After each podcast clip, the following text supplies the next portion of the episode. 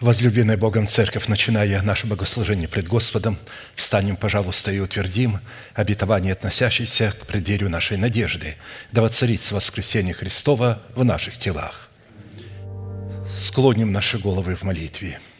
Дорогой Небесный Отец, во имя Иисуса Христа, мы благодарны имени Твоему Святому за вновь дарованную нам благодать находиться на месте всем – которое очертила десница Твоя для поклонения святому имени Твоему. И ныне позволь наследию Твоему во имя крови завета подняться на вершины для нас недосягаемые и сокрушить всякое бремя и запинающий нас грех. Да будут прокляты в этом служении, как и прежде, все дела дьявола, болезни, нищета, преждевременная смерть, демоническая зависимость, всевозможные страхи, депрессии, разрушение, косность, невежество – все это да отступит от шатров святого народа Твоего. И ныне встань, Господи, на место покоя Твоего Ты и ковчег, могущества Твоего, и да облекутся святые Твои спасением Твоим, и да возрадуются пред лицом Твоим. Дай нам больше – от Духа Твоего. Пропитай нас Духом Твоим святым.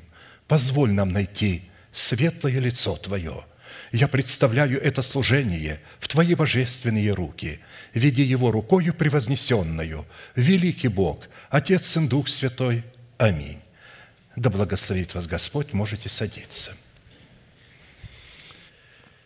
Итак, прежде чем мы с вами вновь начнем исследовать и погружаться, погружаться в глубины нашего наследия неизменным эпиграфом к исследованию нашего нетленного наследия во Христе Иисусе, Евангелие Луки, 24 глава, 44 стих.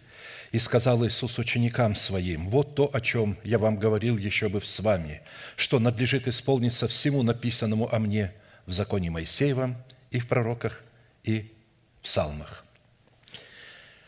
И так, чтобы нам, как причастникам тела Христова, разделить со Христом исполнение всего написанного о Нем в Писании, мы продолжим наше исследование в направлении нашей соработы с истиной Слова Божия и со Святым Духом, открывающим истину в сердце в том, что необходимо предпринять со своей стороны, чтобы получить право на власть, отложить прежний образ жизни, чтобы облечься в новый образ жизни. Ефесянам 4, 22, 24 отложить прежний образ жизни ветхого человека, истлевающего в обольстительных похотях, а обновиться духом ума вашего и облечься в нового человека, созданного по Богу в праведности и святости истины. Это величайшая цель Бога, за которую была заплачена неслыханная цена жертвы Его Сына – он отдал Сына Своего Единородного вот именно за эту цель, чтобы мы могли во Христе Иисусе силою Святого Духа через слушание Слова Божия отложить прежний образ жизни для того, чтобы обновиться духом нашего ума и затем уже через обновленный ум начать процесс обличения самого себя в нового человека. Это и было наше предназначение, прежде чем Бог создал мир. Это есть призвание всякого святого человека, рожденного от семени Слова истины. И если чадо Божие не уразумеет своего призвания и будет видеть его в роли пастора, в роли э, там, какого-то евангелиста, в роли какого-то певца, диакона, а еще лучше, когда они видят в роли доктора богословия, магистра и так далее – они утратят свое спасение. Утратят свое спасение, их имена будут изглажены из книги жизни. Потому что наша задача не мир приобретать для Бога, а отложить прежний образ жизни. Какая польза человеку, если он приобретет весь мир и душе повредит своей? Ведь мы не сможем спасти самих себя. Нам спасение дается в формате залога в семени, а не в плоде – нам необходимо взрастить это семя в едеме нашего сердца или же пустить в оборот серебро своего спасения, чтобы получить его в собственность в плоде правды. А для этой цели необходимо не евангелизировать, а совлечь себя ветхого человека с делами его, И только когда мы совлечем ветхого человека с делами его, когда мы обновим наш разум духом нашего ума, когда мы начнем процесс обличения самого себя в нового человека, только тогда мы становимся светом для мира. Будучи светом для мира, мы все становимся независимо от пола, от положения, от сословия евангелистами, потому что люди будут приходить ко Христу, видя Его свет – когда они просто приходят на проповедь человека, который не отложил прежний образ жизни, не знает, как это сделал, этот человек приведет их туда, куда он сам идет. Да, они примут Христа через его, но какого Христа? Ведь каждый а, а, такой человек, который не отложил прежний образ жизни, он проповедует не того Христа, который в Писании – он не познал его. Если бы он познал этого Христа, он стал бы учеником и последовал за ним, а не стремился бы быть учителем. Итак, в этой повелевающей заповеди содержится истинное призвание всякого человека, последовавшего за Христом. Невыполнение этой заповеди расценивается Писанием как противление Христу и относит данного человека в категорию антихристов, противников Христа. Для выполнения этой повелевающей судьбоносной заповеди задействуют три судьбоносных, повелевающих и основополагающих требования – отложить, обновиться, облечься.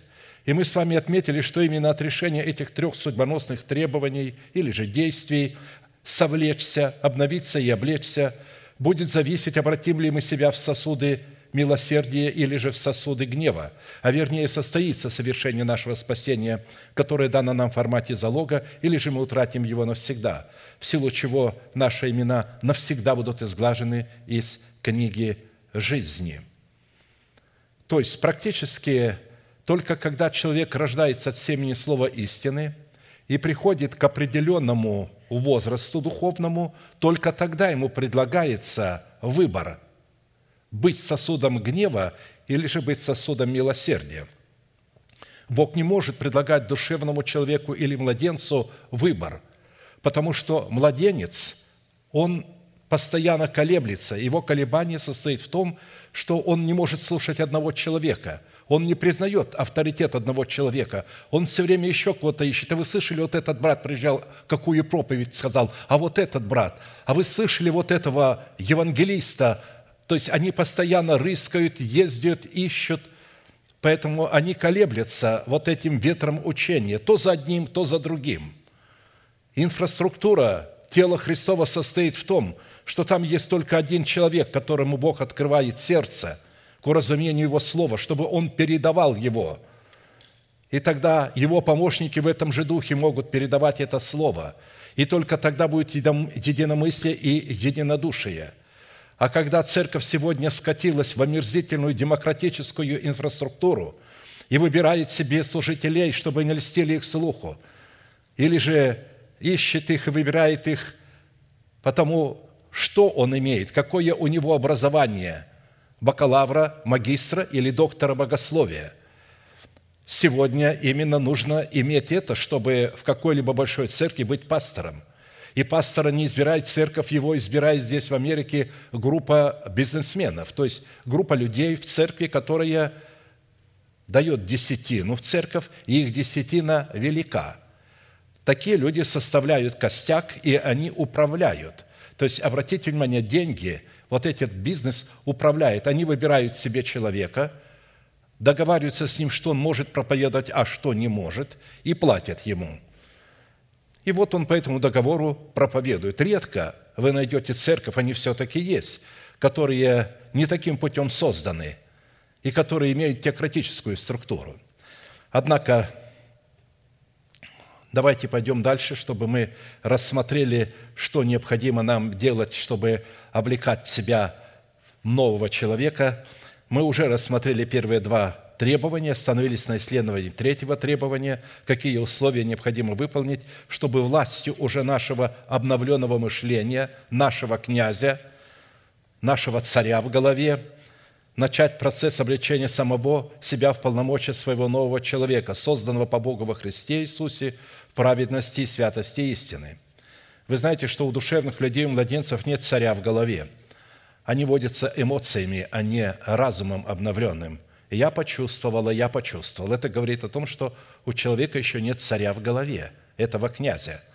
Мы призваны водиться царем, князем, а не эмоцией. Наш царь, наш князь призван вести эти эмоции за собою и успокаивать эти эмоции, когда буря поднимается в них, когда они возмущаются, им нужно говорить, а, а, вы не можете не возмущаться, у вас нет ни знания, а, ни к вам Бог обращается, Бог никогда не будет обращаться к эмоциям.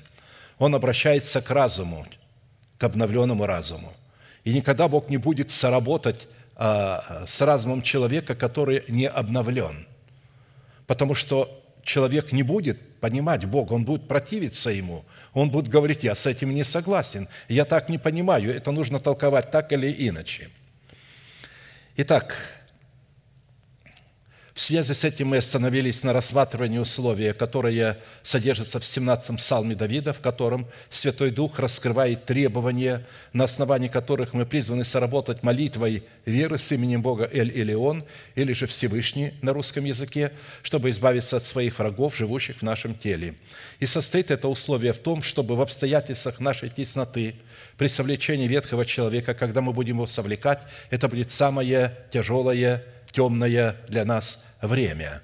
Мы могли бы воззвать к Всевышнему, как к своему Богу, и исповедать веру своего сердца в то, кем является для нас Бог во Христе Иисусе, что сделал для нас Бог во Христе Иисусе, кем мы приходимся Богу во Христе Иисусе, и какие требования необходимо выполнить нам, чтобы наследовать все то, что сделал для нас Бог во Христе Иисусе и Христом Иисусом – при этом мы отметили, что это иносказание является одним из самых сильных и объемных образов, показывающих соработу нашего обновленного мышления в образе царя Давида с именем Бога Всевышний, в противостоянии с нашим плотским умом в образе царя Саула и с царствующим грехом в лице нашего ветхого человека с делами его в лице Агага, царя Амаликитского.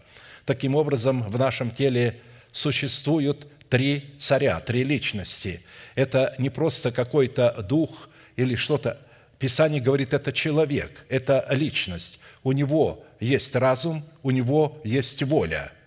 И он, используя разум и волю, хочет завладеть нашим телом.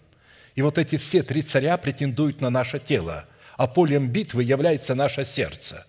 И, конечно же, а, Саул или вот этот наш разум, не обновленный духом нашего ума, он всегда на стороне Агага, царя Маликийского. Он его пощадит. Он будет гоняться за Давином, чтобы его убить, а царя Маликийского пощадит. Сказать, то, брат мой, ты еще жив, давай и договоримся с тобой, подает ему руку и, и так далее. Видите, какое, какое отношение у помазанника Господня Саула а, к Агагу, когда царю Амаликийскому, когда Бог его послал уничтожить нечестивых амаликитян – потому что они никогда не могут войти в спасение, уничтожить их. У Бога брань.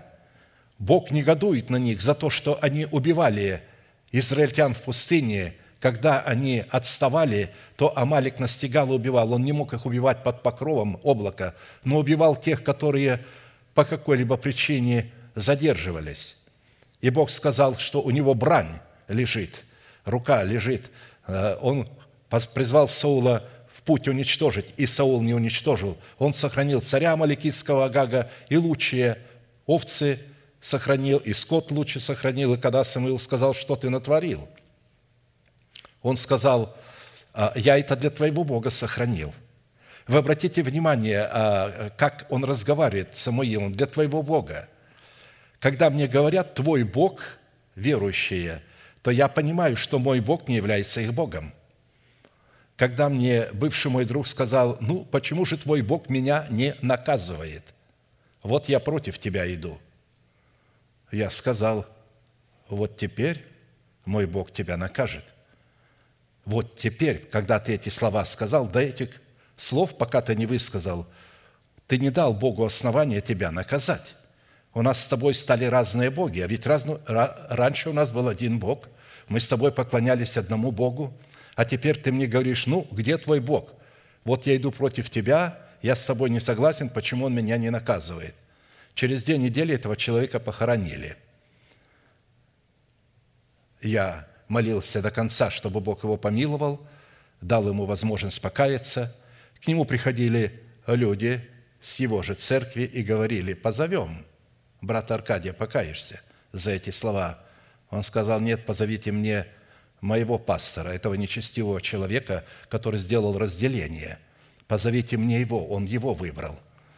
Тот пришел и сказал, я не верю в молитву. Но по твоей просьбе я за тебя помолюсь. Ушел, он отвернулся, горько заплакал и сказал, если мой пастор не верит в молитву, я не хочу жить. Ему сделали операцию, он, не приходя в себя, умер. Очень жаль. Чтобы мы поняли, Саул сказал точно так же Самуилу, это я твоему Богу лучшее оставил. Он говорит, да не нужно Богу, Богу нужно послушание. Неужели ты думаешь, что Богу нужна жертва? Богу нужно послушание. Послушание лучше жертвы. Ведь самая лучшая жертва – это повиновение, это быть учеником, это последовать во всем за учителем. А когда человек выбирает в чем-то следовать, а в чем-то не следовать, то это говорит о том, что он еще не облечен в мантию ученика. И поэтому все то, что он слышит и принимает, и ему нравится, он не сможет наследовать по той простой причине, что он не облечен в мантию ученика. Итак, посредством исповедания веры нашего сердца в то, кем для нас является Бог, и что сделал для нас Бог, и кем мы приходимся Богу, Бог получает основание вступить в битву за наши земные тела, чтобы посрамить в нашем теле царствующий грех в лице нашего ветхого человека властью своего искупления и шумом навечно не спровергнуть его в преисподнюю. Это произойдет в начале седмины Даниила. Мы стоим в преддверии этой седмины. И когда это произойдет, это произойдет в один день. Некоторые говорят – Почему нам пастор не говорит, как это будет происходить? Я много раз происходи, говорил, это произойдет в один день, моментально. Так по Писанию написано, это произойдет в один день. Не будет сегодня один, завтра другой, послезавтра третий. Вот сегодня, пока Бог готовит, мы находимся в преддверии. И как только мы войдем в эту седмину, это произойдет. А в половине седмины произойдет восхищение – а в конце седьмины мы возвратимся со Христом на тысячелетнее царство. Итак, по своему характеру молитвенная песня Давида содержит в себе три части, в которых представлен один из эталонов характера правовой молитвы, присущий царям, священникам и пророкам – Первая часть определяет состояние сердца Давида как воина молитвы, что является основанием для правового статуса его молитвы, присущей царям, священникам и пророкам. Какое будет состояние сердца, такой будет и молитва. Вторая часть раскрывает содержание правовой молитвы, присущей царям, священникам и пророкам, которая дает Богу основание избавить Давида, следовательно, и всех нас от руки всех наших врагов. Третья часть в эпическом жанре – описывает саму молитвенную битву, которая находится за гранью постижения ее разумом человека. В определенном формате мы уже рассмотрели первую часть и остановились на рассматривании второй части, которая раскрывает содержание правовой молитвы в восьми именах Бога. То есть раскрывает, каким способом надо молиться. То есть какой порядок молитвы, как нужно молиться, как следует молиться. То есть, вернее, какие молитвенные слова следует использовать. Какие молитвенные слова следует использовать? Откуда их надо брать? Их надо брать из Священного Писания, то ли из тех слов, которые изошли из уст Бога. Вот нужно брать и молиться заповедями, постановлениями и законами. А посему познание и исповедание полномочий, содержащихся в сердце Давида в восьми именах Бога – позволили Давиду возлюбить и призвать достопоклоняемого Господа, чтобы спастись от своих врагов. А Богу познание и исповедание истины раскрывающей, полномочия Его имен в сердце Давида дало основание задействовать полномочия этих возможностей в битве против врагов Давида. «Возлюблю Тебя, Господи, крепость моя, твердыня моя и прибежище мое, избавитель мой, Бог мой, Скала моя, на Него я уповаю. Щит мой, рог спасения моего и убежище мое. Призову достополконяемого Господа и от врагов моих спасусь». Итак, я вновь проведу эти восемь имен, только я проведу их от вашего имени и от своего. Как мы должны начинать молитву? Господи, Небесный Отец, во Христе Иисусе, Ты крепость моя. Господи, Ты твердыня моя. Господи, Ты прибежище мое. Господи, Ты избавитель мой. Господи, Ты скала моя. На Тебя я уповаю. Господи, Ты щит мой от вражеских раскаленных стрел. Господи, Ты рог спасения моего. Господи, Ты убежище мое. Видите только э, вот в этих восьми именах сколько мыслей. Ее можно развить по Писанию, что стоит за этими именами, и мы исследуем каждое имя, какими полномочиями оно обладает, и как сделать, чтобы эти полномочия стали нашей собственностью. На предыдущих служениях мы уже рассмотрели свой наследственный удел во Христе Иисусе – в полномочиях четырех имен Бога, в достоинстве крепости, твердыни, прибежища и избавителя, и остановились на рассматривании нашего наследственного нетленного удела во Христе Иисусе в имени Бога скала, скала Израилева, живая скала – имеющийся род молитвы, в которой Давид исповедует свой наследственный удел в восьми именах Бога Всевышнего, обуславливает наследие, которое содержится в завете Бога с человеком – на самом деле мы знаем, что существует 50 имен Бога, доступных человеку через Писание. Именно столько имен употребляет поклонники Вала и приписывают Валу. Все имена Бога они приписывают Валу. Но они содержатся именно в завете с Богом. И поэтому все эти восемь имен растворяются в 50 именах. Да и сами эти восемь имен, они растворены друг в друге и содержатся в друг друге и подтверждают истинность друг друга. По своей значимости имеющийся род молитвы является стратегическим учением, которое предназначено быть призванием для воинов молитвы в достоинстве царей, священников и пророков, помазанных на царство над своим земным телом. И если человек не принял данное ему помазание, то есть в информации – Помазание должно приниматься в информации. Помазание – это власть.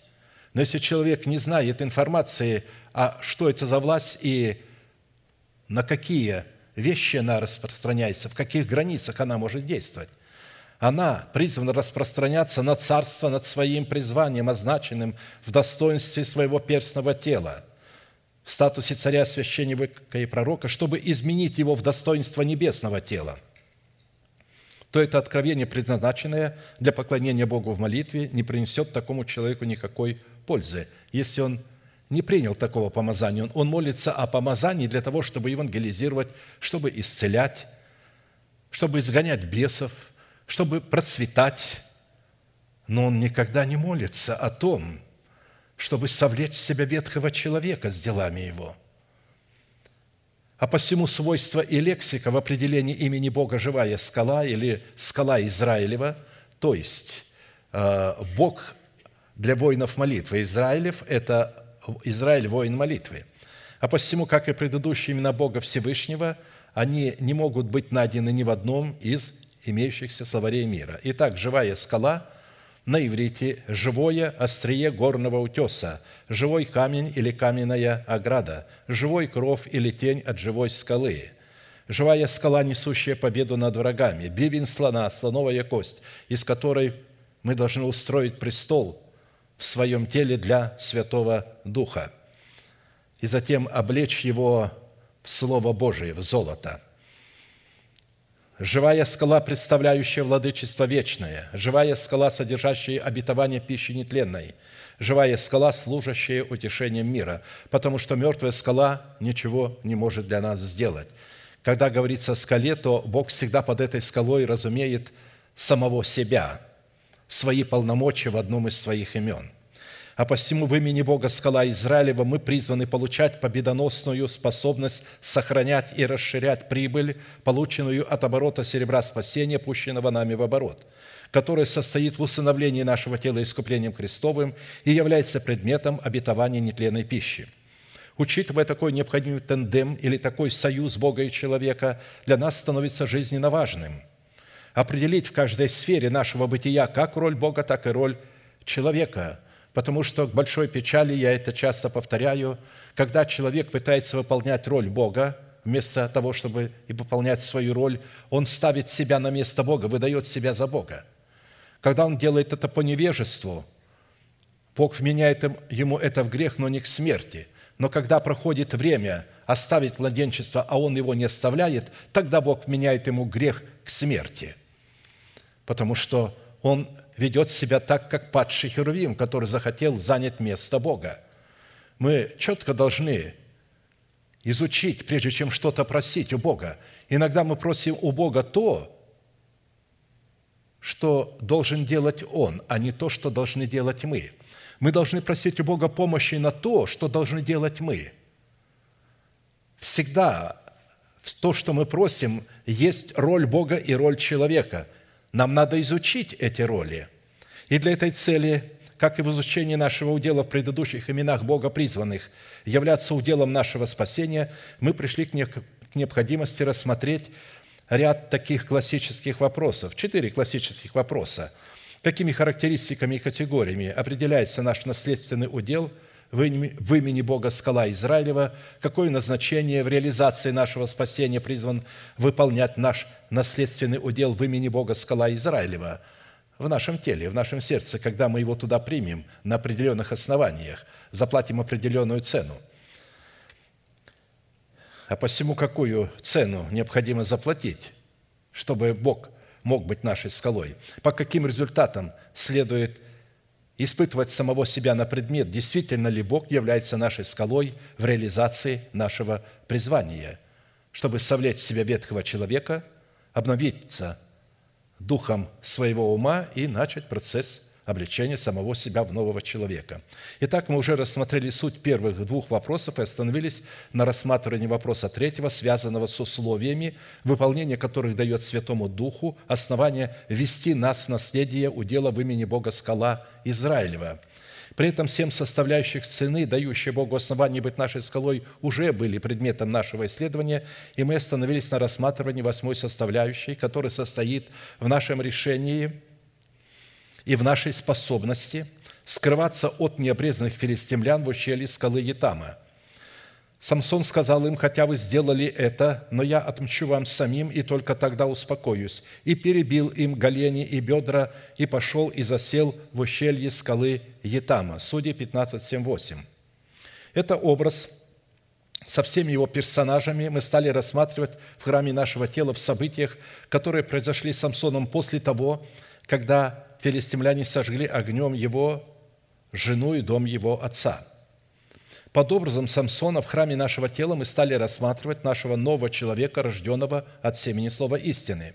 Напомню, что имя Самсон на иврите означает «солнышко» или «солнечный», что указывает на тот фактор, что его имя несло в себе смысл, относящийся к нашему рождению от семени слова истины, которое является светом жизни, которую тьма не может объять.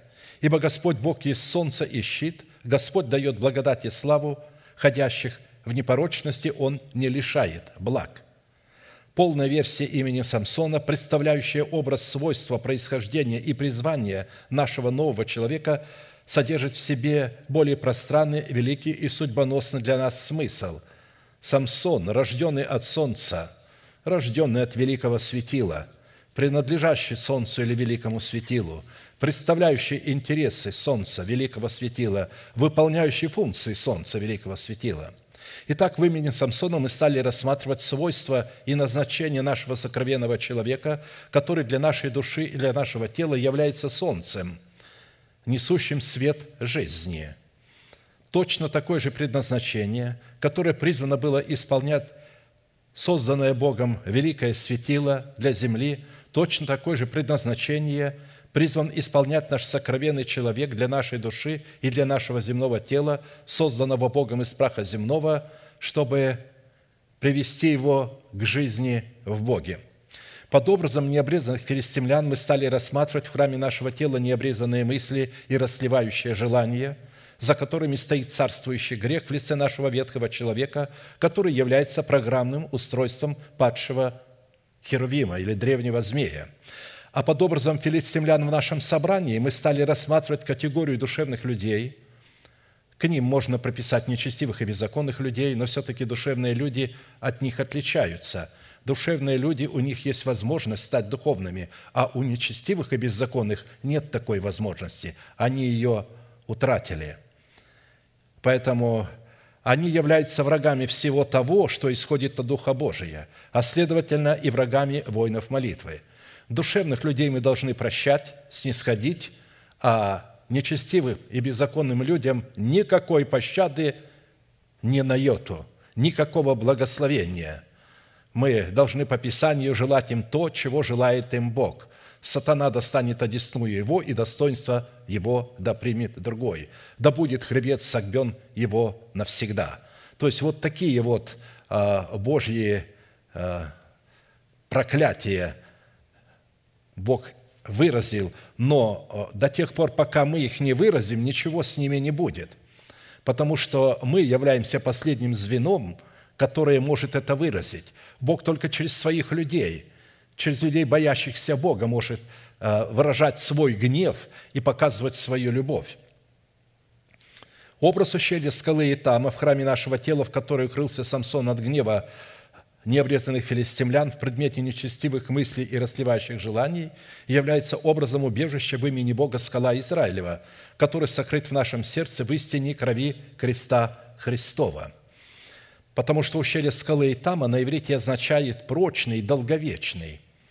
Через задействие истины, содержащейся в крови креста Христова, мы в смерти Господа Иисуса законом умерли для закона, чтобы жить для умершего за нас и воскресшего – в силу этого мы обрели независимость от нашего народа, от дома нашего Отца и от своей душевной жизни с ее необрезанными мыслями и похотями.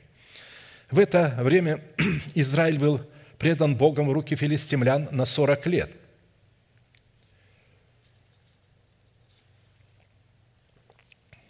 По той причине, что они оставили Господа и стали делать злое пред Его очами – и когда время возмездия близилось к концу, в котором Бог утолял голод и жажду своей святости, Он воздвиг Израилю судьей Самсона, который призван был Богом спасти их от филистимлян.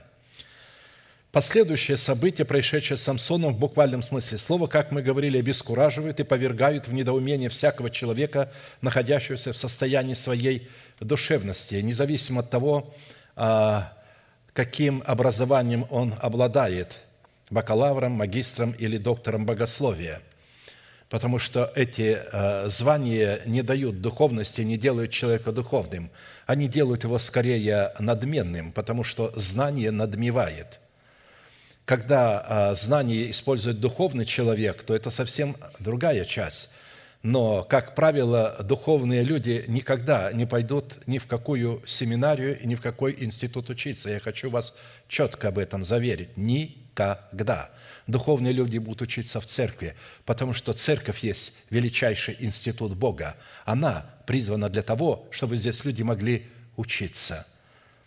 Как совлекать в себя ветхого человека, как обновиться духом своего ума и как облекать себя в нового человека. Заметьте, что в этих институтах э, эта дисциплина даже не именуется, ее нет, ее не существует.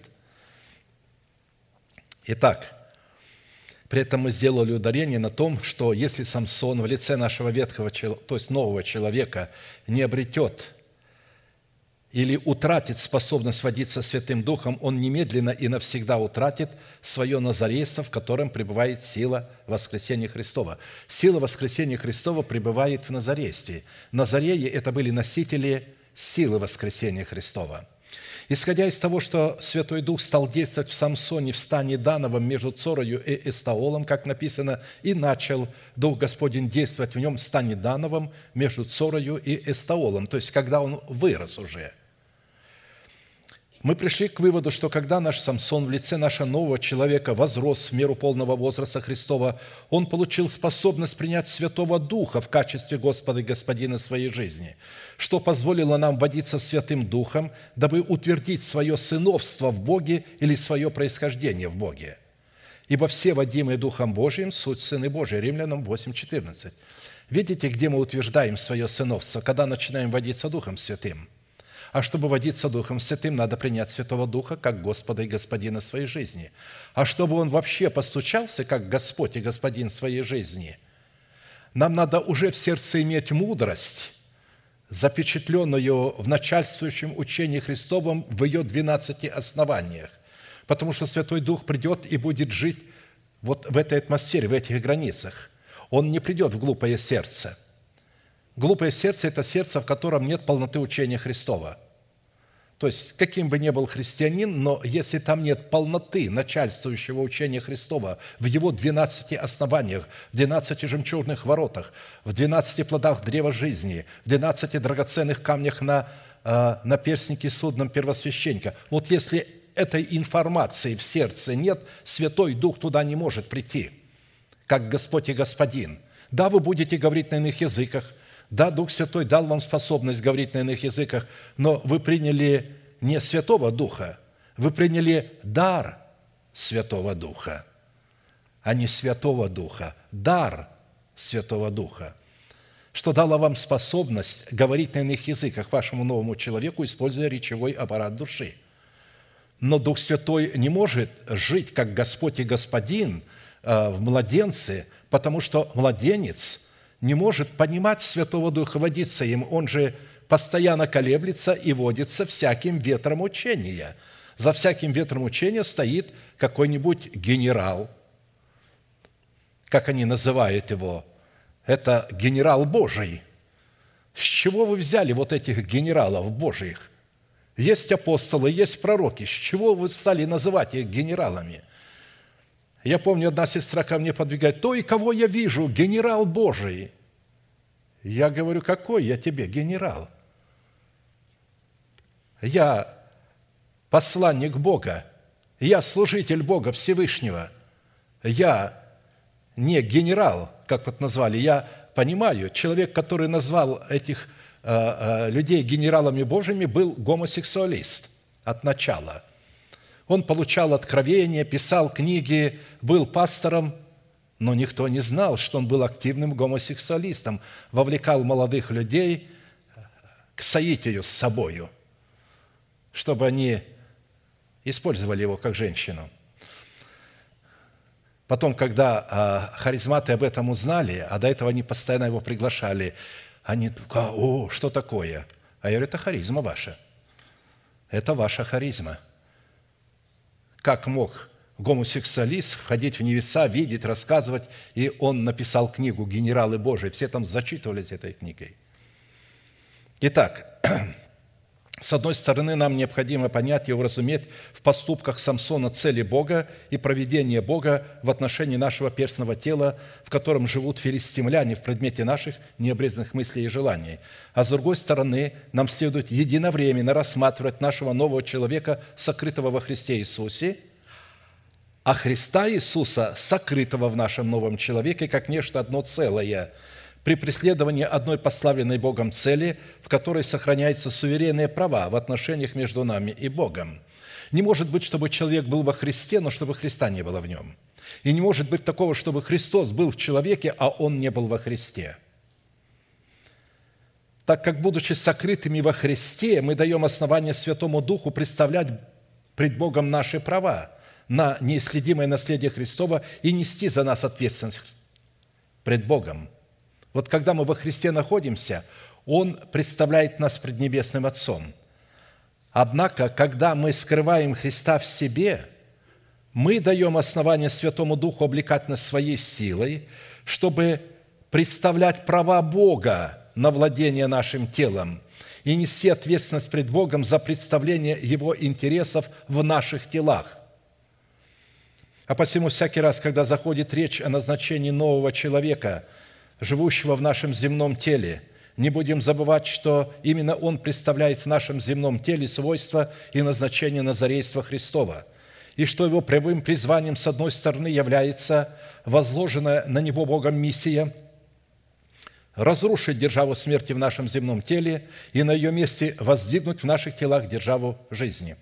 А с другой стороны, единовременно с воздвижением державы жизни в наших телах, миссия нашего нового человека состоит в том, чтобы облечь наши тела извне силой воскресения Христова – Рождение Самсона и его призвание быть Назареем от чрева матери своей, дабы спасти Израиля от филистимлян, было предсказано жене Маноя, у которой Бог заключил чрево, и она была неплодна. Имя отца Самсона Маной на иврите означает «место отдыха», что указывает на место субботнего покоя, в котором успокаивается Бог. Только когда наше сердце станет убежищем для Христа, где Он сможет успокоиться – только тогда мы можем родить плод Самсона, Маной, успокоить Бога. Этих двух человеков нужно рассматривать в своем теле. А под матерью Самсона в нашем теле мы стали рассматривать нашу причастность к телу Христову в лице Церкви Христовой, которая Матерь всем нам. При этом мы сделали ударение на том, что все откровения Бога в формате Его обетований мы можем получить только в теле Христовом, под которым, разумеется, избранный Богом остаток. Под израильской землей, находящейся под властью филистимлян, мы стали рассматривать наше земное тело, которое искуплено Богом и о котором Господь сказал, что Он печется о нашем теле, и очи Его непрестанно на нашем теле от начала года и до конца года. Учитывая, что имя Израиль означает «воин молитвы», под израильтянами в нашем теле мы стали рассматривать молитвенные слова, пребывающие в нашем сердце в формате веры Божией, дающие нам способность быть воинами молитвы, молиться как воины молитвы. А вне нашего тела под израильтянами мы стали рассматривать жену, невесту Агнца в лице избранного Богом остатка, облеченного в достоинство воинов молитвы.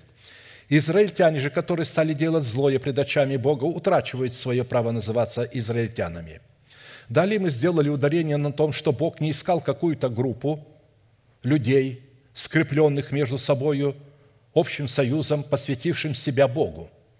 Бог искал одного человека, предназначенного им прежде создания мира. Я искал у них человека, чтобы поставить его в проломе. Человека, не человеков.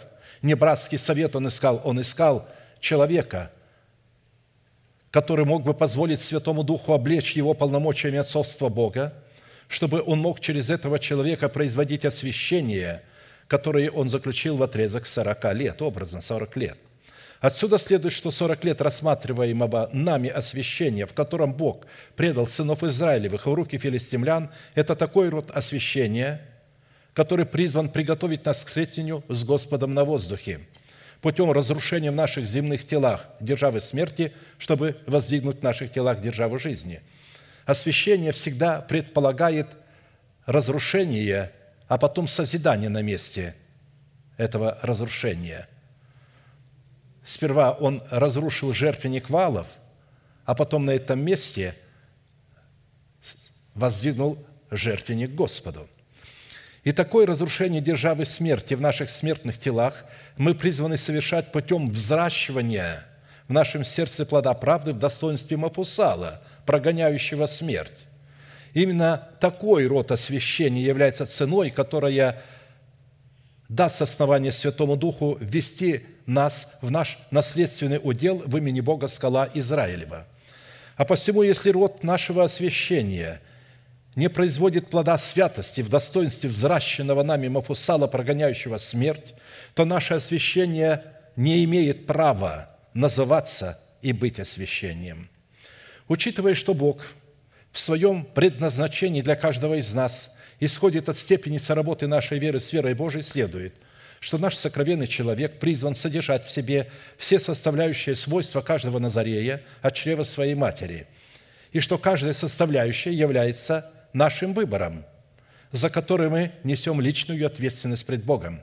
И чем выше будет степень нашего посвящения, тем будет выше и степень нашего посвящения, что даст Богу основание использовать нас в служении в соответствии степени нашего посвящения. Как только посредством нашего нового человека, представляющего образ Самсона, Святой Дух завершил освящение между Цорою и Эстаолом, не сложив в нашем теле державу смерти, он повел Самсона в Фимнафу, которая принадлежала племени Иуды, которую необрезанные филистимляне взяли в свое владение войной. И пошел Самсон в Фимнафу и увидел в Фимнафе женщину из дочерей филистимских. Он пошел и объявил отцу своему и матери своей, и сказал, «Я видел в Фимнафе женщину из дочерей филистимских, возьмите ее мне в жену».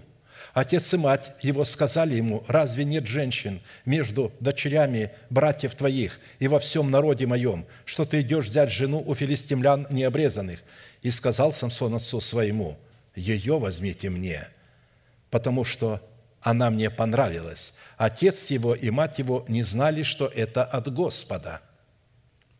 Видите, он не сообщал им это от Господа. Он был Назарей – он просто делал, а они должны были подчиняться его назарейству. Они должны знать, что все, будет, все, что будет делать Назарей, это будет от Господа, потому что он водится Святым Духом. И далее пишется, что они не знали, что это от Господа, и что он ищет случая отмстить филистимлянам. В то время филистимляне господствовали над Израилем. Для того, чтобы ему отмстить филистимлянам, юридически отмстить, ему надо взять себе в жены филистимлянку.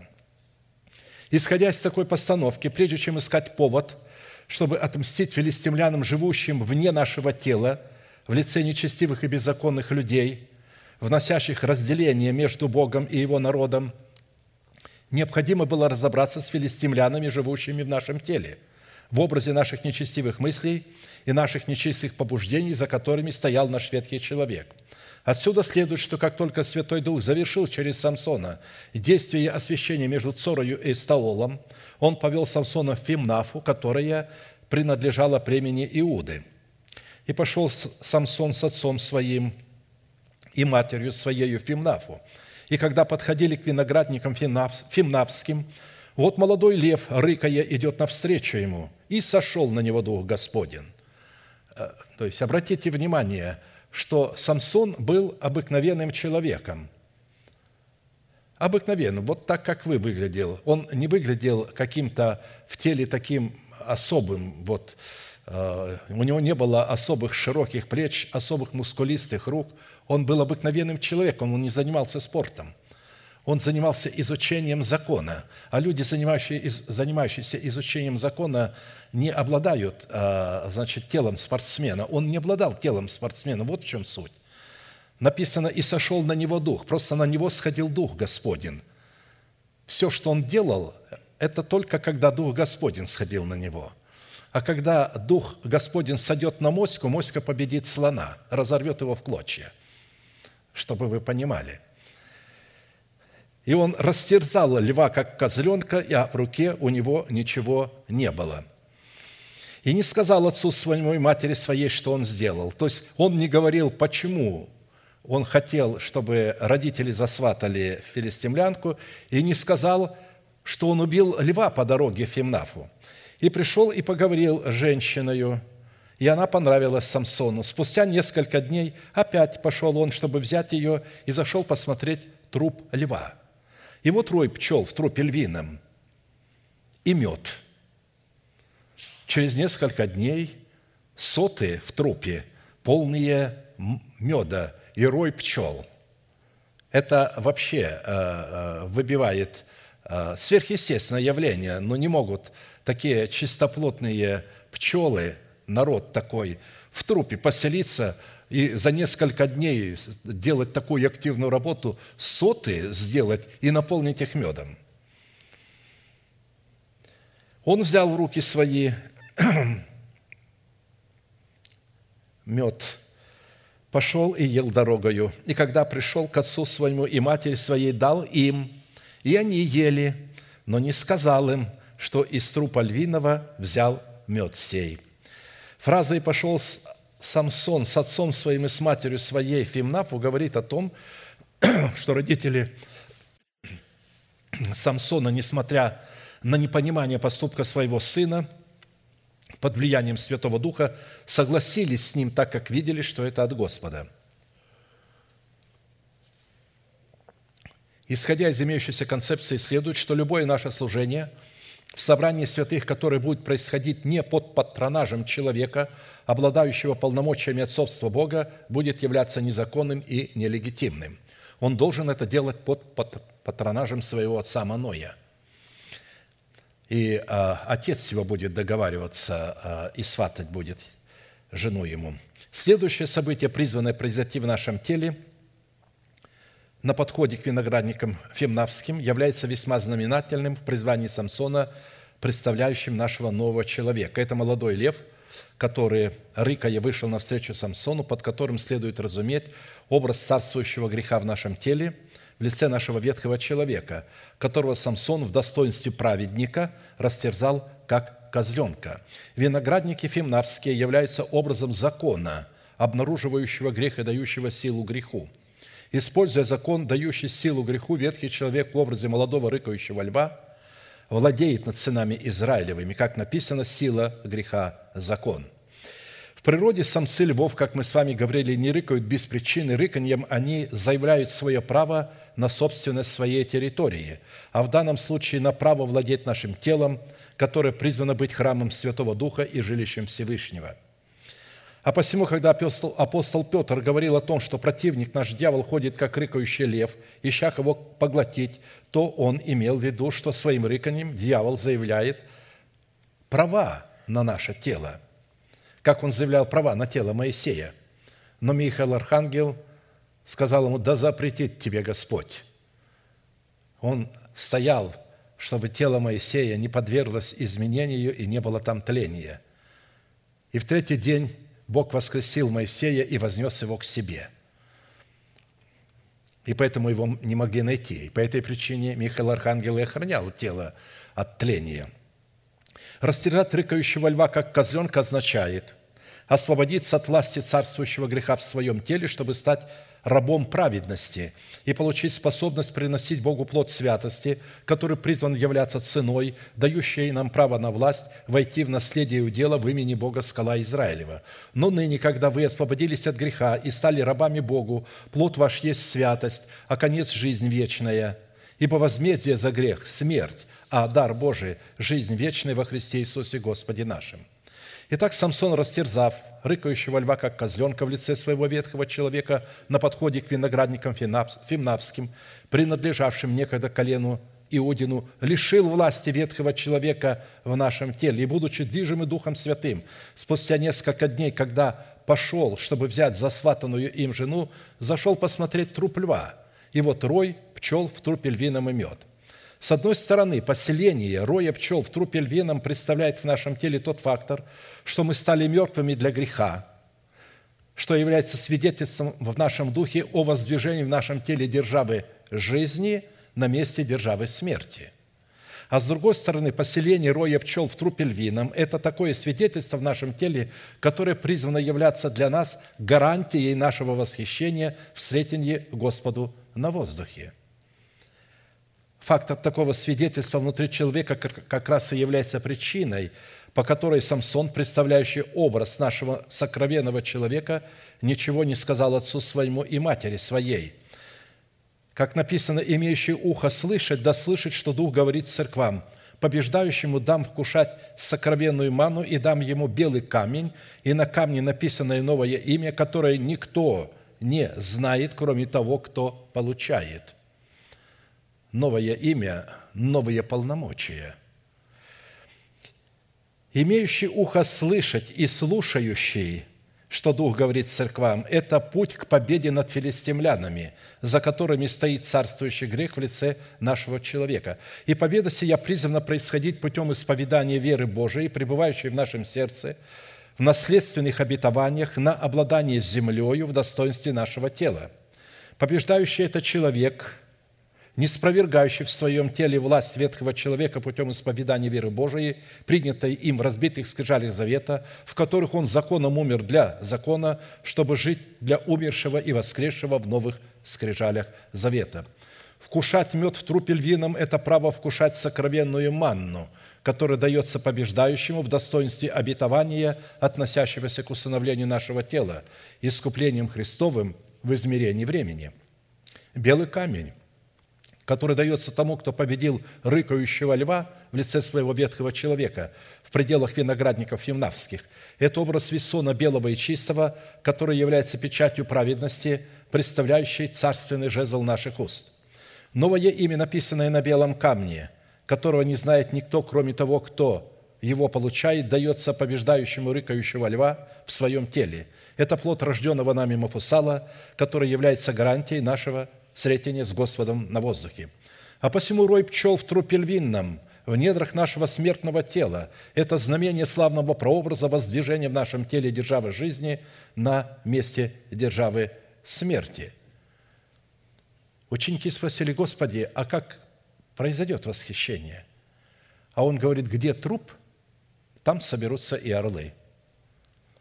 Где будет мертвость Господа Иисуса – если он увидит, что вы мертвые для греха, вот труп растерзанного молодого льва, это мертвые для греха, значит, ангелы будут сопровождать такого человека, они будут знать, какой из этих людей будет восхищен, а какой нет. Те, кто носит в теле мертвость Господа Иисуса, вот в предмете этого растерзанного льва внутри себя, своего ветхого человека, те и будут восхищены. Это и будет их свидетельством.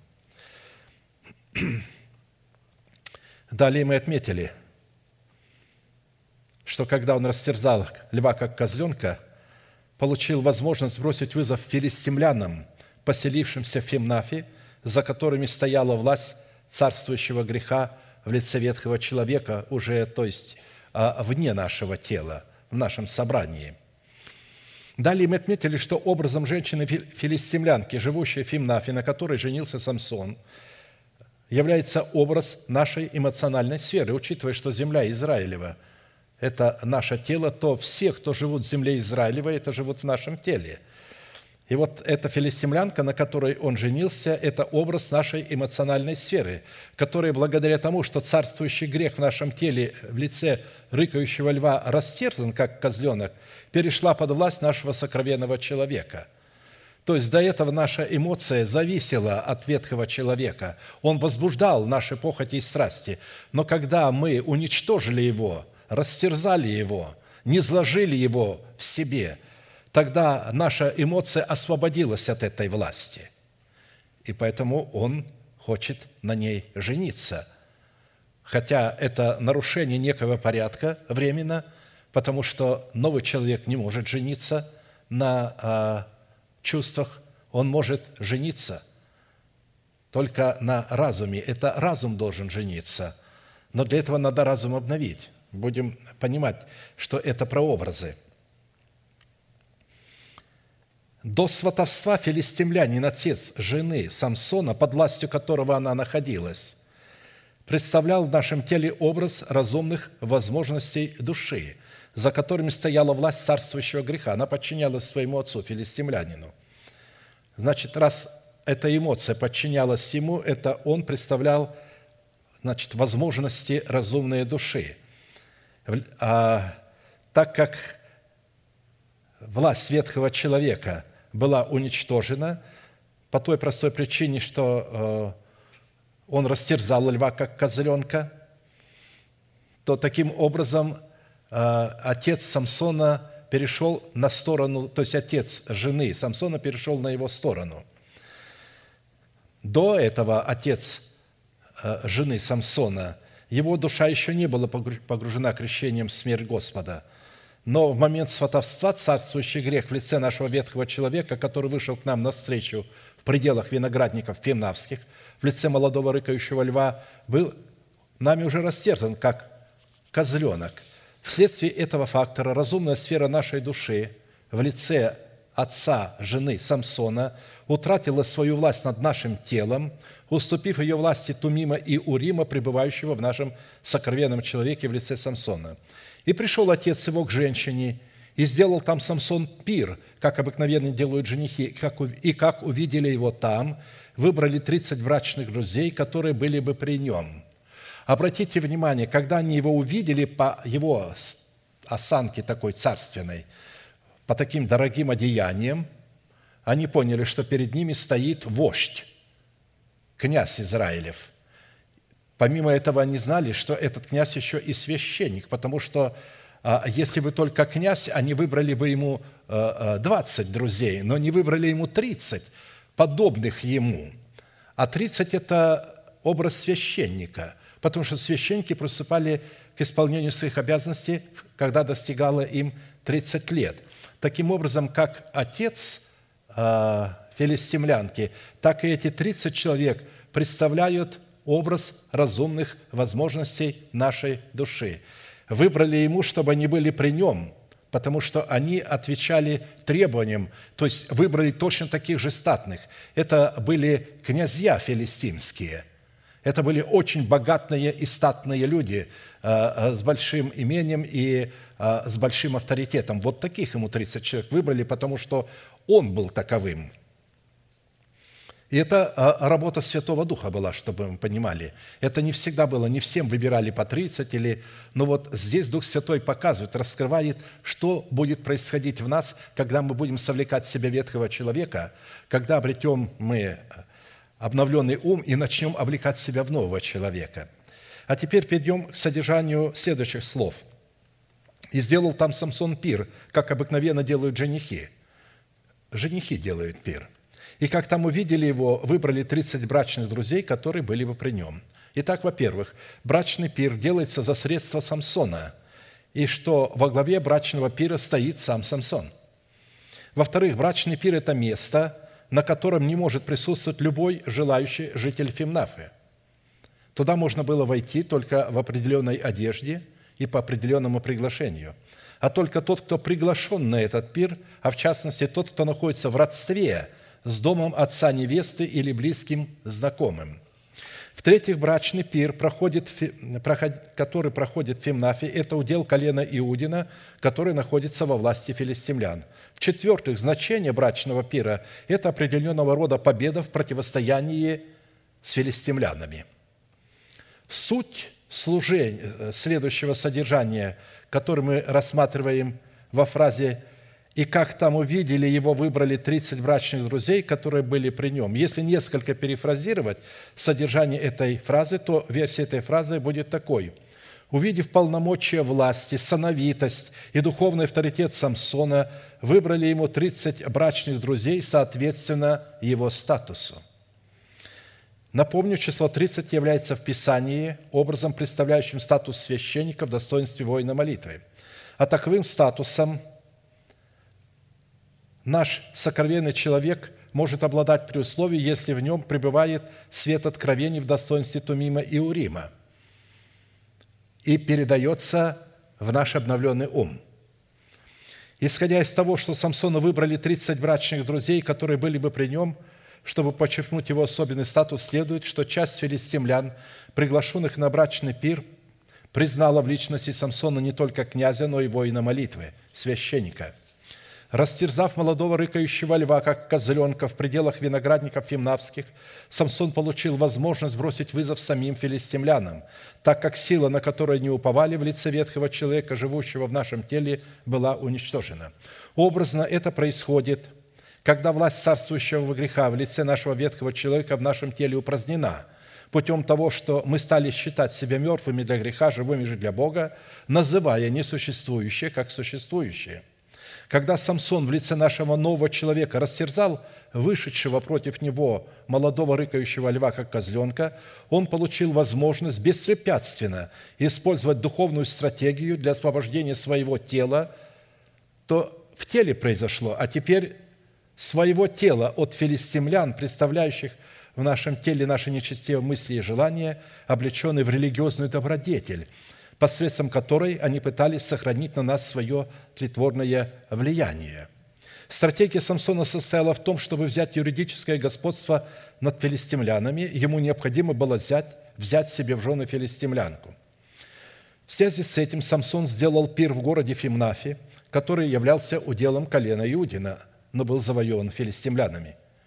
Филистимляне в лице наших плотских помышлений и желаний, увидев Самсона – увидев в нем благородное происхождение, выбрали для него 30 брачных друзей, которые были бы при нем. Итак, в этом поступке мы усмотрели символический образ того, что весь филистимляне, находящиеся при нем, во время семи дней пира признали в нем именно священника, а он признал в них разум своей души – Следующие события, в которых представлена стратегия нашего духовного человека, призваны освободить сынов Израилевых в формате разумных возможностей нашего нового человека, представлено в загадке, которую Самсон загадал 30 брачным друзьям, которые находились при нем во все семь дней пира. И сказал им Самсон, загадаю я вам загадку. Если вы отгадаете мне ее в семь дней пира и отгадаете верно, то я дам вам 30 синдонов и 30 перемен одежд. Если же не сможете отгадать мне, то вы дайте мне 30 синдонов и 30 перемен одежд. Самсон наперед знал, что загадка, которую он по повелению Святого Духа намеревается им загадать, не может быть освоена их разумом. Образ же цели, который преследовал Святой Дух через Самсона в 30 синдонах и 30 переменах одежд, состоял в том, чтобы утвердить имеющийся у него статус царя – и священника над разумными и эмоциональными возможностями его души. Синдон – это тонкая тканная нижняя одежда, выделанная изо льна, которую обязаны были одевать священники, когда входили в святилище для служения Богу. Такие одежды весьма высоко ценились не только в Израиле, но и во всем древнем мире. Простолюдины, как в Израиле, так и среди филистимлян, не имели вообще нижнего белья – так как это было для них непомерной ценой. Такой нательной одеждой могли обладать только знатные богатые люди, князья, цари, священники. А посему простолюдины или бедные люди имели только верхнюю одежду. При этом такая одежда среди сынов Израилевых являлась такой недвижимостью, которую могли принимать в качестве залога. Она была тоже дорогой. Просто верхняя одежда, одетая на голое тело. Если ты ближнему твоему дашь что-нибудь взаймы, то не ходи к нему в дом, чтобы взять у него залог. Постой на улице, а тот, которому ты дал взаймы, вынесет тебе залог свой на улицу. Если же он будет человек бедный, то не ложись спать, имея залог его, потому что бедный человек имеет только верхнюю одежду. У него нет перемены одежд, еще другой праздничной одежды, и нет синдона, нет э, льняного одеяния то говорит, не ложись спать, имея его залог. Возврати ему залог при захождении солнца, чтобы он лег спать в одежде своей и благословил тебя, и тебе поставится сие в праведность пред Господом Богом твоим». Речь идет, что наша одежда попадает в залог, когда мы обижаем нашего ближнего. И тогда мы теряем нашу праведность, она у него. И для того, чтобы он ее возвратил, он должен простить нам – когда Он нам прощает, Он возвращает. А мы должны простить нашего ближнего до захода солнца. Вот этот прообраз, почему они должны возвращать бедному человеку одежду, которая попала в залог до захода солнца. Солнце да не зайдет в гневе вашем, в обиде вашей. Однако, когда речь заходит о переменах одежд, то хотя это и верхняя одежда, она не всегда может являться переменой одежд. Перемена одежд всегда верхняя одежда, а верхняя одежда не всегда перемена одежд, так как перемена одежд – это не просто верхняя повседневная одежда, а это очень дорогая праздничная верхняя одежда, выделанная особым образом, которую обычно сберегали для праздников или же выдавали для встречи с монархом. И послал фараон и призвал Иосифа, и поспешно вывели его из темницы – он остригся и переменил одежду свою, и пришел к фараону, и переменил одежду свою. Он не мог в этой одежде, в которой он был, в темнице, прийти, предстать пред лице фараона. Он переменил одежды. Эта одежда должна соответствовать одежде монарха. Это должна быть богатая одежда, праздничная, которая одевалась только на праздники. Она должна быть новая – а посему переменить одежды – это снять с себя старые одежды и облечь себя в новые одежды для встречи с Господом. Вот что означает перемена одежд. Перемена одежд. И если под синдоном следует разуметь образ льняной нательной одежды для священников, необходимой для вхождения пред лице Господнего святилища в статусе воинов молитвы, то под переменой одежд следует разуметь образ одежд праведности в достоинстве Исона чистого и светлого, содержащегося содержащего в себе и несущего в себе полномочия воскресения Христова, приготовленные для нашего тела для встретения Господа на воздухе. И образом обличения в такие перемены одежд является образ обличения наших тел, в нашего нового человека, носителя и представителя воскресения Христова. Бог сказал Акову, «Встань, пойди в Вифиле, живи там». И устроил там жертвенник Богу, и устрой там жертвенник Богу, явившемуся тебе, когда ты бежал от лица Исава, брата твоего.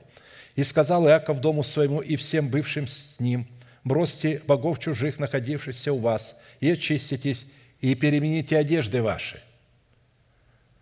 Перемените одежды ваши, потому что встанем, пойдем в Вифель, где Бог встретил меня. Там устрою я жертвенник Богу, который услышал меня в день бедствия моего и был со мною в пути, которым я ходил. И отдали Иакову всех богов чужих, бывших в руках их, и серьги, бывшие в ушах их. Обратите, серьги, бывшие в ушах, зачем? Потому что серьга в ухе э, говорила о том, э, кому ты принадлежишь. Это не было простое украшение. Это был знак принадлежности. Кому ты принадлежишь? Кем ты побежден? Когда прокалывали ухо, в эту, эту серьгу одевали. И этот человек являлся рабом того, чья это была серьга – и он, они должны были вытащить эту серьгу, чтобы услышать, что будет Бог говорить. До тех пор, пока эта серьга есть, вы не можете слышать голос Божий, потому что у вас другая серьга. Если бы была серьга, данная Духом Святым, тогда да, ее не надо было бы вынимать. Но раз здесь они выняли серьги, это говорит о том, что серьги в ушах их были э, идольскими. Они принадлежали а говорили, что это знак того, что я служу вот этому божеству, этому идолу. И закопал их Иаков под дубом, который близ Сихема, и отправились они. И был ужас Божий на окрестных народах, и не преследовали сынов Израилевых. То есть, видите, что э, делается, когда люди переменяют одежды, ужас будет на окрестных народах. Когда мы облечемся в нового человека, вот эту перемену одежд праздничную, она у нас есть. Мы уже ее приняли – в достоинстве державы нетления нашего нового человека, в который мы должны облекать. Мы уже называем несуществующее существующим. Поэтому, когда мы будем обличены во время, указанное Богом, то будет ужас на всех окрестных религиозных сообществах и народах также. Итак, нам надлежит разгадать загадку Самсона – которую он загадал тридцати брачным друзьям, которые были при нем во все семь дней пира. Из ядущего вышло ядомое, и из сильного вышло сладкое. Ядущий – это лев, который ест или питается определенного рода пищей, а посему под образом пищи, которой питается лев в лице нашего ветхого человека, имеется в виду мясо плоти. А львы по своей натуре, как вы знаете, плотоядны, и они объедают плоть своей добычи, а кости оставляют хищным гиенам – челюсти которых способны перемалывать кости. То есть, когда они поедят, кости остаются и шкура. Когда приходят гиены, они стоят все время, ждут, когда львы отойдут. Как только львы отходят, они съедают. Ничего не остается, все съедают. Перемалывают кости и кожу. Настолько сильные челюсти. А посему лев в лице нашего ветхого человека, ядущий нашу плоть, сам стал пищей нашего сокровенного человека в достоинстве меда, выработанного роем пчел в своем трупе, что и подтверждается следующей фразой «из сильного вышло сладкое». И когда на седьмой день пира граждане Фимнафы сказали Самсону, в чем заключается суть его загадки, которая по своей сути является притчей – что слаще, мяд, что слаще меда и что сильнее льва. Вот так они отгадали его загадку. То из этого ответа следует разуметь одну непреложную истину. Чтобы растерзать льва в лице нашего ветхого человека, как козленка, нам необходимо погрузиться крещением в смерть Господа Иисуса вместе с ветхим человеком, живущим в нашем теле. Именно в действии крещений, представляющих силу крови Христа Христова, ядущей в лице льва, представляющий образ нашего ветхого человека, становится пищей в достоинстве меда, представляющего благодать Христову в воскресении Христовом. Благодать, она всегда представляется как сладкая, а закон как горькая, как смерть. Слова Самсона «Если бы вы не орали на моей телице, то не отгадали бы моей загадки» истолковываются просто. «Если бы вы не взяли владычество или же господство над моей женой, то не отгадали бы моей загадки». Орать землю, пахать землю – это значит владеть землей. Когда пахарь пашет землю, написано «орать» – это старославянское слово, а, то есть то он владеет этой землей. Тот, кто пашет землю, тот ей и владеет. И он сказал, если бы вы не орали на моей телице, если бы не взяли ей во владычество, а, значит, то вы не отгадали бы ее. Такое уникальное действие со стороны граждан Фимнафы далеко непростое, потому что оно дало Святому Духу основание повести Самсона в Аскалон – потому что он проиграл спор и теперь должен был принести 30 синдонов и 30 перемен одежд, а их простой э, филистимлянин не носил. Это нужно будет найти вот этих князей, вот этих богатых людей. Вот.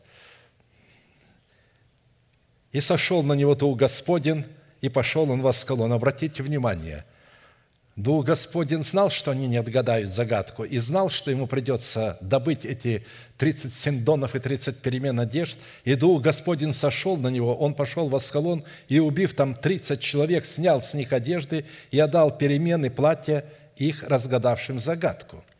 Аскалон – это один из пяти главных филистимских городов, образно представляющих нашу эмоциональную сферу в пяти чувствах, пребывающих в нашем земном теле – Исходя из того, что Самсон под воздействием Святого Духа убил в Аскалоне 30 человек, снял с них одежды и отдал перемены платья их, разгадавшим загадку, следует, что это были не простолюдины, а вожди филистимских ополчений.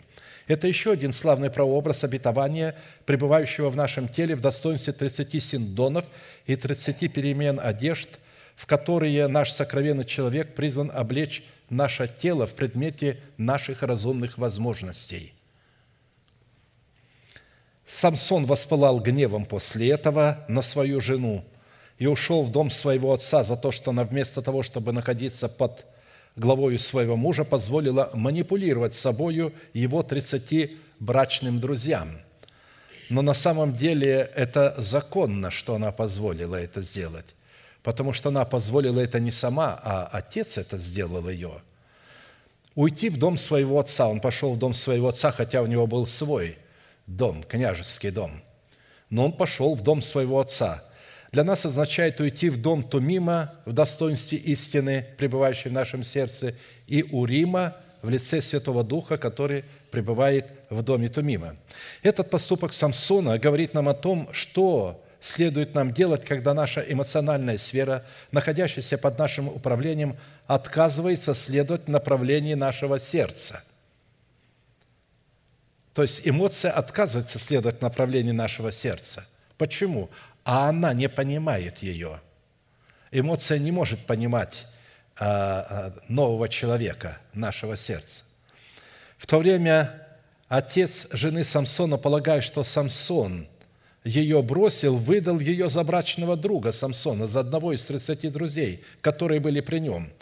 Исходя из того, что образ жены Самсона представлял в нашем теле эмоциональную сферу души, а 30 друзей, за одного из которых была выдана замуж, жена Самсона представляли разумную сферу нашей души, следует, что наши чувства были поставлены под господство разумной сферы нашей души – когда отец выдал, э, э, значит, жены Самсона выдал свою дочь за одного из 30 друзей, то таким образом эмоция, эмоциональная сфера была поставлена в зависимость от разумных возможностей. В буквальном же смысле Самсон не знал, что в его отсутствии отец его жены выдал ее за одного из брачных друзей. Это в буквальном смысле. А посему через несколько дней, во время жатвы пшеницы, когда гнев его утих, он решил повидаться с женой своей, принеся с собой козленка.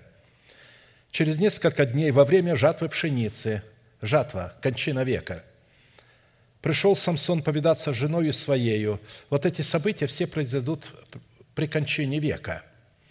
Мы сможем облечься в нового человека. Пришел Самсон, принеся с собой козленка, и когда сказал, «Войду к жене моей в спальню», отец ее не дал ему войти. И сказал отец ее, «Я подумал, что ты возненавидел ее, и я отдал ее другу твоему. Вот меньшая сестра, красивее ее, пусть она будет тебе вместо ее».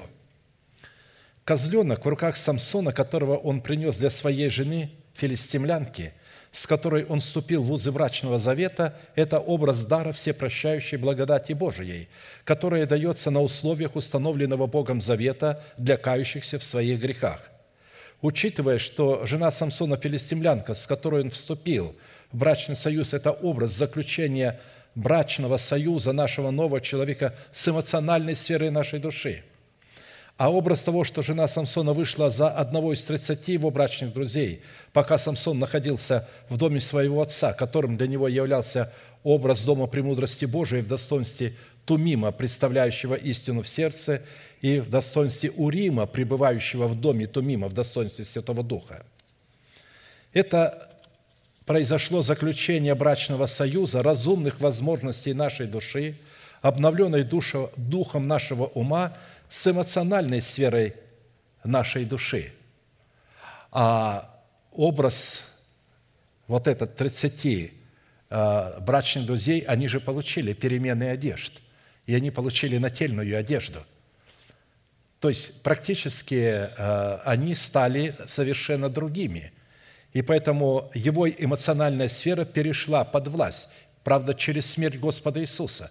Не может так просто эмоциональная, эмоциональная сфера перейти под власть нашего разума. Для этого нужно, чтобы эмоциональная сфера вместе а, а, во Христе, она была, должна была умереть. И затем она уже восстанет, то есть мы увидим в новых именах, которые Самсон будет любить. Образ жатва пшеницы, во время которой Самсон принес козленка для своей жены филистимлянки, это особый род освящения, представленный в промежутке времени, обусловленного преддверием седьмины Даниила, которое для избранного Богом остатка будет являться знамением приближающейся кончины века. Уже и секира при корне дерев лежит. Всякое дерево, не приносящее доброго плода, срубают и бросают в огонь. Я крещу вас в воде в покаяние, но идущий за мною сильнее меня – я недостоин понести обувь его. Он будет крестить вас Духом Святым и огнем. Лопата его в руке его, и он очистит гумно свое, и соберет пшеницу свою житницу, а солому сожжет огнем неугасимым». Он пришел вот во время этой жатвы, пшеницы.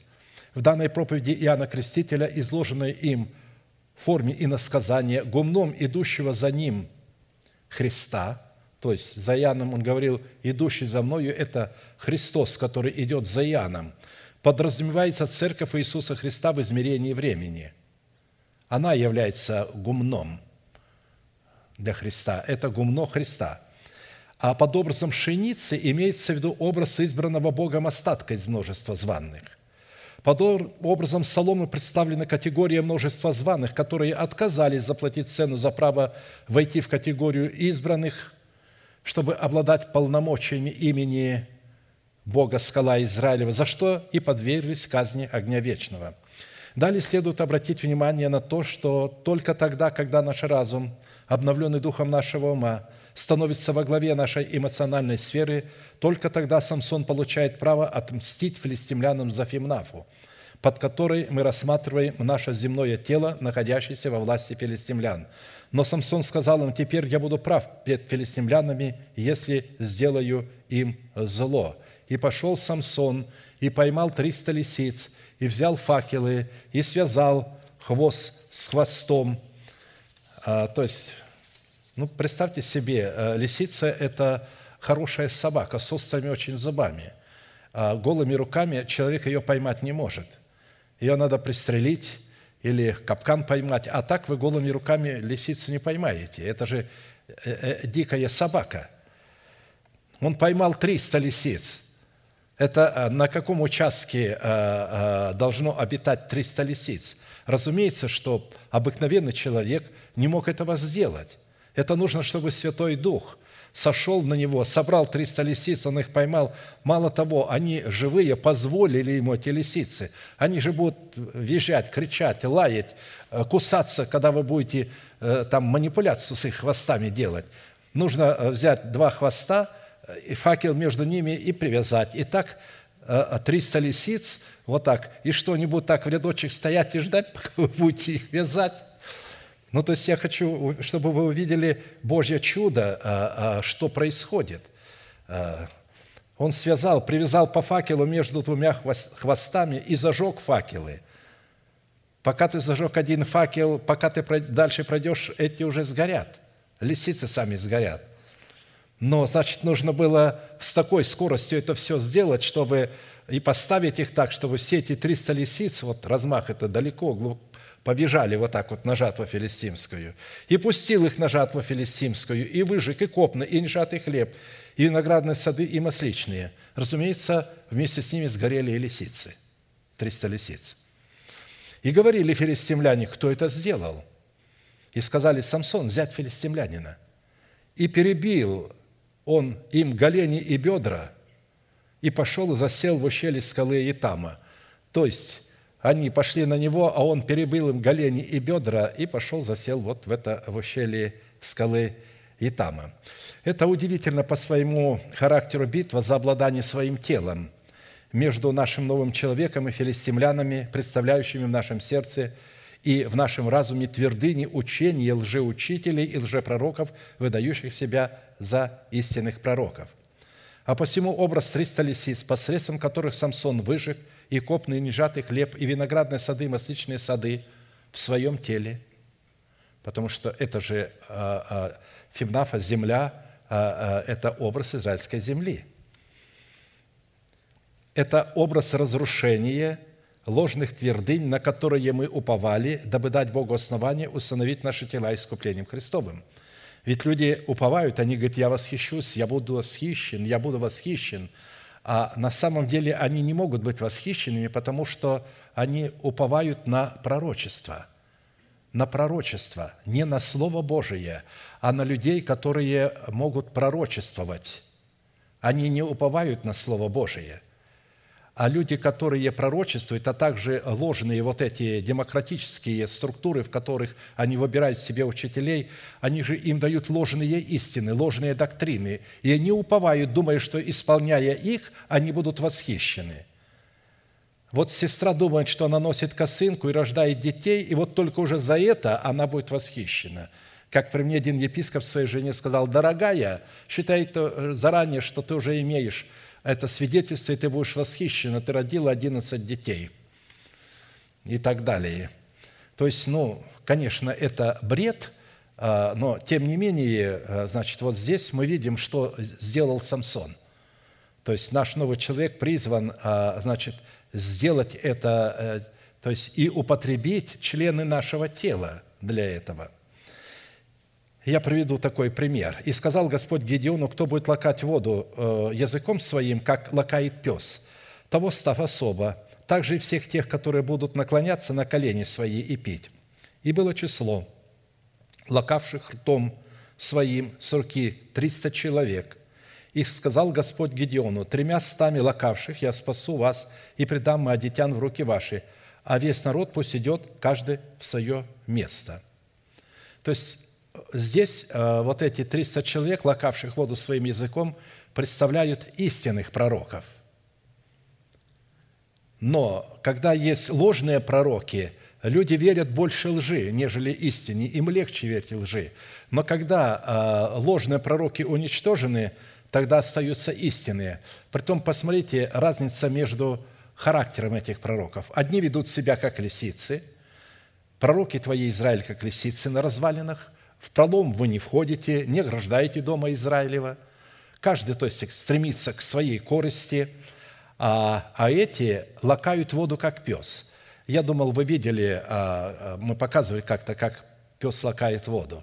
Он вытаскивает язык и как черпачком его вот так вот к себе забрасывает. Раз и к себе, вот так вот. Не от себя, а к себе. Это значит, когда он пьет воду жизни, человек, это же люди, под этими людьми подразумеваются пророки, они применяют это к себе. Они Слово Божие не проповедуют только для других, они в первую очередь применяют его к себе. И он сказал, возьми вот этих людей, ими ты спасешь, потому что они, когда слушают Слово, они не применяют его к своему ближнему, они его применяют к себе. Иногда я проповедую некоторые истины и вижу определенных людей, как они смотрят – так на другого человека, это для него, это как раз для него, слушай. А у меня это для, это для тебя, не для него, это для тебя. Это для всех нас. Ответ филистимлян на то, что Самсон выжег и коп на нежатый хлеб и виноградные сады и масляничные, состоял в том, что они пошли и сожгли огнем его бывшую жену и ее отца. И тогда Самсон перебил им голени и бедра и пошел и засел в ущелье скалы Етама – на следующих служениях, надеюсь, Бог нам позволит, мы начнем как раз разбирать события, которые после этой пещеры. Это мы только разобрали то, что произошло до пещеры. Вот он пошел и в эту пещеру, скрылся в этой пещере. Аминь. Склоним наше колено, кому невозможно наши головы, будем молиться и благодарить Бога за этот прообраз, за это иносказание, в котором мы могли увидеть процесс уничтожения и разрушения ложных твердынь в лице ветхого человека, растерзать льва, как козленка ветхого человека, обновить наше мышление и потом облекать себя в нового человека. Да благословит нас Господь, чтобы эти слова стали образом, предметом и помогли нам одолеть нашего ветхого человека в лице молодого рыкающего льва. Аминь. Дорогой Небесный Отец, во имя Иисуса Христа, я вновь и вновь преклоняюсь пред престолом Твоей благодати на этом благословенном Тобою месте, которое по благодати Твоей Ты даровал нам, чтобы мы могли приходить здесь, поклоняться пред Тобою и получать откровения Твои, получать мед – Благодарю Тебя, что Ты позволил определенным святым есть мед из трупа львиного в своем теле. Они повиновались информации, исходящей от слушания Твоего Слова, и стали почитать себя мертвыми для греха, а живыми для Тебя. Они стали называть несуществующую державу нетления как существующую. Они стали радоваться и веселиться в сердце своем – что на их счету находится эта перемена одежд, эти новые одежды, в которых они могут встретить Тебя на облаках. Да будет благословенно величие Твое всей милости Твоей для народа Твоего, что Ты дал им свидетельство, что они встретят Господа своего на облаках небесных. Да будет милость Твоя, истина Твоя продлена для тех, кто еще не обрел – этой одежды. Позволь им, продли им время милосердия Твоего, чтобы они могли стать учениками и последовать за рабом Твоим. Да будут они благословены пред лицом Твоим, помилуй их. Благодарю Тебя за Слово Твое и за святых Твоих, которые могли слушать это Слово. Да прославится милость Твоя и истина Твоя в них и через них, великий Бог, Отец, Сын, Дух Святой. Аминь. Отче наш, сущий на небесах, да святится имя Твое, да приедет царствие Твое, да будет воля Твоя и на земле, как и на небе. Хлеб наш насущный подавай нам на каждый день, и прости нам долги наши, как и мы прощаем должникам нашим. И не введи нас в свои искушения – но избавь нас от лукавого, ибо Твое есть царство, и сила, и слава во веки. Аминь. А теперь провозгласим наш неизменный манифест, могущему же соблюсти нас от падения и поставить пред славою Своею непорочными в радости, единому, премудрому Богу, Спасителю нашему, через Иисуса Христа, Господа нашего – слава и величие, сила и власть, прежде всех веков, ныне и во все веки. Аминь.